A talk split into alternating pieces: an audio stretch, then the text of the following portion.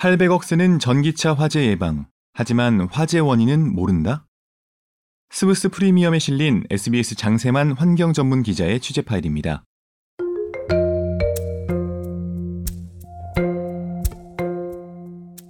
전기차 배터리 화재가 잇따르고 있지만 원인이 제대로 규명되지 않고 있습니다. 배터리 화재의 특성상 열 폭주 등으로 배터리가 남김없이 타버리기 때문에 화재 원인을 조사할 증거를 찾기 어렵다는 게 주요 이유입니다. 환경부가 올해 9월 전기차 충전 안전협의체를 발족했는데 여기서도 전기차 화재 대응을 위한 충전기 이슈가 주요한 논의 안건이었습니다.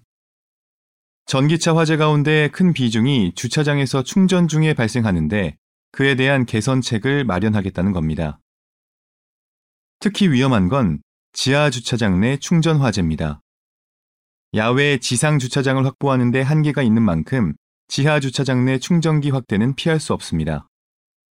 현재 완속 충전기 25만 3천여 대 가운데 절반 이상이 지하 실내 주차장에 설치된 것으로 전문가들은 추산하고 있습니다. 협의체는 현재 충전기의 90%를 차지하는 완속 충전기의 과충전을 막는 게 화재 예방책이라고 결론 내리고 이를 위한 개선책을 사실상 확정하는 단계에 이르렀습니다. 실제로 대부분 충전 중 화재가 완속 충전기에서 발생하는데 이 완속 충전기는 급속 충전기와 다른 취약점이 있습니다. 급속 충전기에는 전기차와 통신을 주고받으며 전기차 내 배터리 데이터를 실시간으로 받아볼 수 있는 통신 모뎀이 설치되어 있습니다.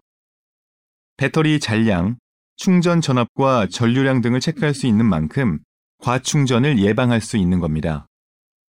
환경부가 협의체를 통해 확정하려는 개선안은 모뎀과 같은 유선 통신 기능 혹은 무선 와이파이를 이용한 데이터 전송 시스템을 완속 충전기에 도입하는 방안입니다. 배터리 정보를 실시간으로 수집해 안정적으로 충전을 관리하는 기능을 완속 충전기에도 적용한다는 겁니다. 이를 위해서 환경부는 협의체 확정안이 나오기도 전에 이미 화재 예방 충전기 사업비 명목으로 800억 원을 2024년 예산안에 신청했는데 감액 없이 전액 국회에서 통과됐습니다. 하지만 문제는 남습니다. 충전 중 화재 원인 규명은 이뤄졌을까요? 제가 환경부와 협의체 위원들을 취재한 결과 그렇지 못했습니다.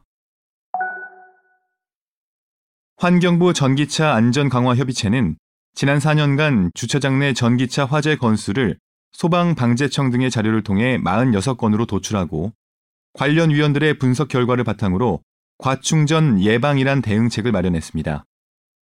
그 내용은 이렇습니다. 46건의 화재 가운데 40건은 전기차 충전이 끝난 이후에도 충전선이 차량에 꽂혀 있는 가운데 발생했습니다. 이 40건의 화재 모두 완속 충전기에서 발생했다는 공통점이 있습니다. 다른 한 건은 급속 충전기에서 발생했고 충전이 진행 중인 상황에서 불이 났습니다. 나머지 5건은 충전 중 혹은 충전 종료 후 여부가 드러나지 않은 미확인 사례들입니다. 완속 충전기에서 발생한 모든 화재가 충전 종료 이후라는 공통점이 드러난 만큼 좀 더 정밀한 조사를 벌여 어떤 상관관계가 있는지 밝혔어야 했지만 실제로는 그렇지 못했습니다. 화재 원인과 관련해 몇 가지 제기되는 가능성은 이렇습니다. 첫 번째 의심 가는 건 충전 종료 후에도 어떤 이유로든 충전기에서 보내는 전류가 배터리 내로 조금씩 유입돼 과충전이 빚어지는 게 아니냐는 겁니다. 실제로 일부 차종들은 완충된 뒤 전력 공급이 차단된 이후에도 소량의 전력량 유실을 막기 위해 스스로 충전을 재개하도록 설정돼 있다는 게 전문가의 지적입니다. 또 다른 추론은 이렇습니다. 완충 이후 전력 차단이 100% 이뤄지긴 하지만 이미 받아들인 전류를 배터리 속에 수백 개의 셀에 고르게 분산하는 이른바 밸런싱 과정에서 특정 셀로의 과충전이 일어나서 불이 붙는 게 아니냐는 추정입니다. 이 밖에 배터리 셀 결함 가능성도 간과할 수 없습니다. 거칠게 말씀드린 원인만 해도 3가지나 됩니다만 이 중 어느 게 진짜 원인인지는 제가 취재한 바로는 알기 어려웠습니다. 각각에 따라서 그에 대한 대응책 역시 달라질 수밖에 없습니다. 하지만 환경부는 더 이상 정확한 화재 원인을 파악하려는 노력은 하지 않았습니다. 배터리가 전소돼 화인을 밝히는 데 어려움이 많다는 얘기만 반복할 뿐이었습니다. 이렇게 매번 화인 규명이 유야무야 되는 데에는 또 다른 이유가 있다는 게 전문가들의 지적입니다. 자동차 제조사와 배터리 제조사 간에 책임을 놓고 분쟁이 생길 소지가 큰 만큼 환경부가 그 사이에 끼어서 어느 한쪽 손을 들어주는 결정을 내리길 꺼린다는 겁니다. 화제가 잇따랐던 대표적인 차량이 현대전기차 코나인데 지난 2022년 10월에 자동차 안전연구원이 내놓은 코나 제작 결함 조사 보고서 역시 현대차와 LG에너지솔루션 간의 힘겨루기 탓에 명확한 책임을 묻지 못했다는 지적이 많았습니다. 한 전기차 전문가는 현대와 LG 간의 비용 분담을 3대7로 마무리하는 선에서 책임 문제가 봉합됐다고 전했습니다. 이번에 해법으로 나온 화재 예방 완속 충전기의 경우 결국은 소비자가 충전량을 줄이도록 하는 방식의 새로운 규제로 이어질 거라는 관측이 나옵니다. 실내 주차장에서 완속 충전기로 충전할 경우 충전량을 90에서 95% 정도로 제한하는 세팅을 의무화하는 식으로 말이죠.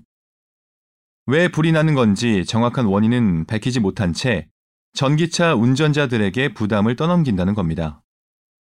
운전자들로선 차량 구입 시 제조사가 약속했던 충전량을 다 보장받지 못해 잦은 충전의 불편을 감수하게 된다는 불만이 생기겠죠. 실내 주차장 화재가 초래할 위험을 생각한다면 어쩔 수 없는 대안이라는 데는 수긍이 갑니다. 하지만 전기차 화재 원인이 드러나지 않은 만큼 불안감이 상존할 수밖에 없다는 점에서 제대로 된 개선책인지 의문이 남습니다. 게다가 새로 설치되는 완속 충전기에는 과충전 예방 장치가 달린다지만 기존에 설치된 25만 대가 넘는 충전기에는 적용할 수 없어서 근본적인 해법이 될 수 없다는 한계도 남습니다.